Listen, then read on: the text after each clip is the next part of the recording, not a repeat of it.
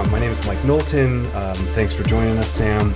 You just gave an awesome presentation uh, at this uh, October Story Code Forum. And um, one kind of consistent thing through your work is is data. Yeah. And you know, a lot of the you, you presented a ton of projects, which and there's a common theme of data. And you know, you mentioned that you kind of how do you find the data that you want to explore? Right. So the process is actually really dumb. I just uh, surf the internet and um, until something strikes me. I mean, I, I basically spend a tremendous amount of time online, and I and what I what I do a lot is I go to websites. I mean, I mean, my work, like in particular, like uh, explores um, systems of repression. That's the thing that I'm like most interested in. And so it's actually very easy to find really weird content um, because all of these institutions um, that are, in my mind, the re- repressive institutions, or in some way wrapped up in that, they um, they don't have good copywriters. You know, like it's like they they just say weird things about themselves on the internet and they put weird content out. And I think that there's this like really interesting thing that's happening right now. I mean, it's been happening, and I imagine that it will continue to happen more and more.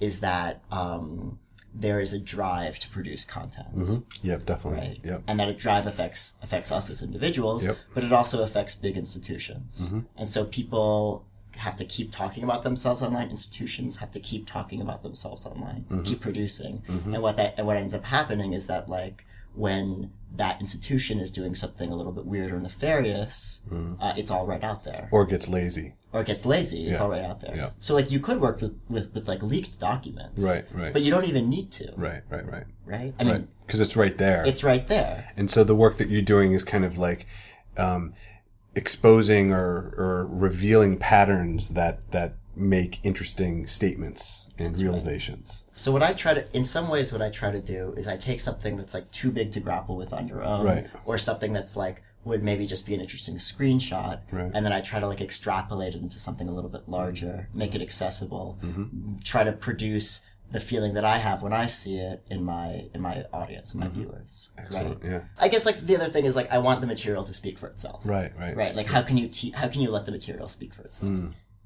Well, I think the the two projects that you demoed that, that resonated the most with me were, I think, the video grep that is it's nice. It's interesting to see how you used that technology throughout a couple of different projects. Yeah. And forking it and just kind of, you know, investing in technology and, and using it in multiple projects. But the way that with video grep you were pulling uh, common words from a huge archive of video and creating a new statement from that was like a new form that was pretty crazy. it was very cool. Yeah. Um, where can are those examples live or Yeah, all that stuff is online. Um, VideoGrep is open source. open source? Yeah. And um, uh, I've been it's I've been fortunate enough that people who aren't me have also contributed to Oh, it cool. Awesome. point, Awesome. which is really wonderful. Cool. Um, because it means I have to do less work on it, awesome.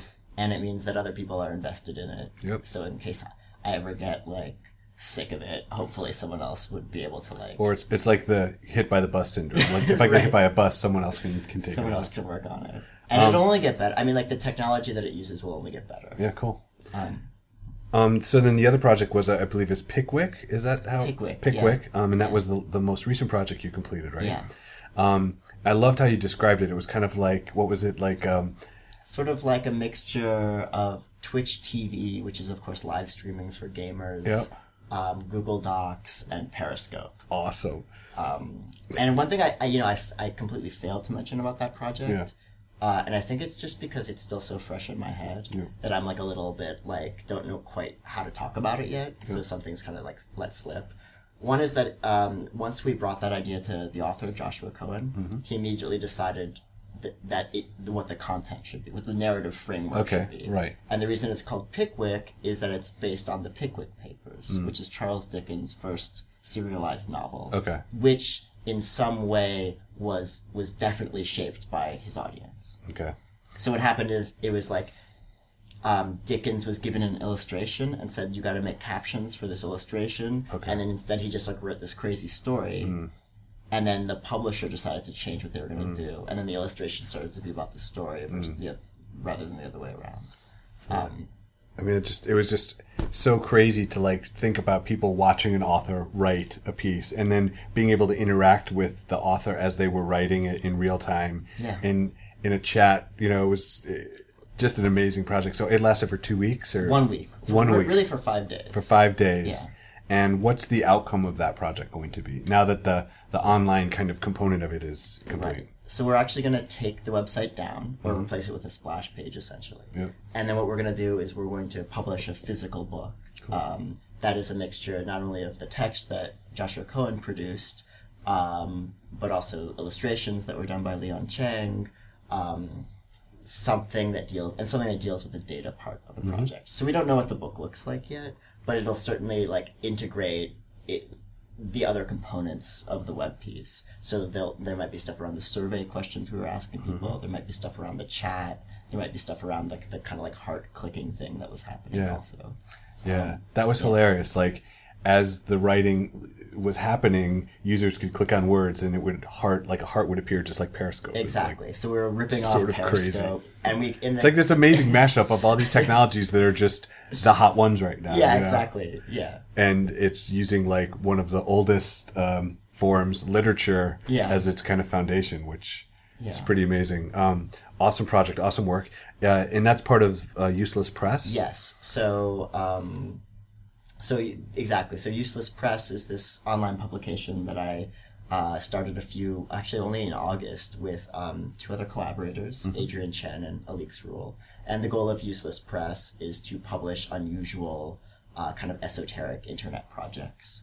Essentially, to publish things that couldn't exist um, without some assistance Uh-huh. um, and it's highly collaborative. So each month we put out a new internet piece. Uh-huh. Cool. Um, it's also completely unfunded, uh, so we just do it because we're into it. For the love of it. Awesome. And that is uh, Useless Press. Uselesspress.org. uselesspress.org. Awesome. Well, thank you again uh, for stopping by. And uh, if you'd like to hear more about Sam talk about his work, uh, this will be posted on the um, StoryCode U- YouTube channel, which is youtube.com slash StoryCode. Thank you. Thank you so much.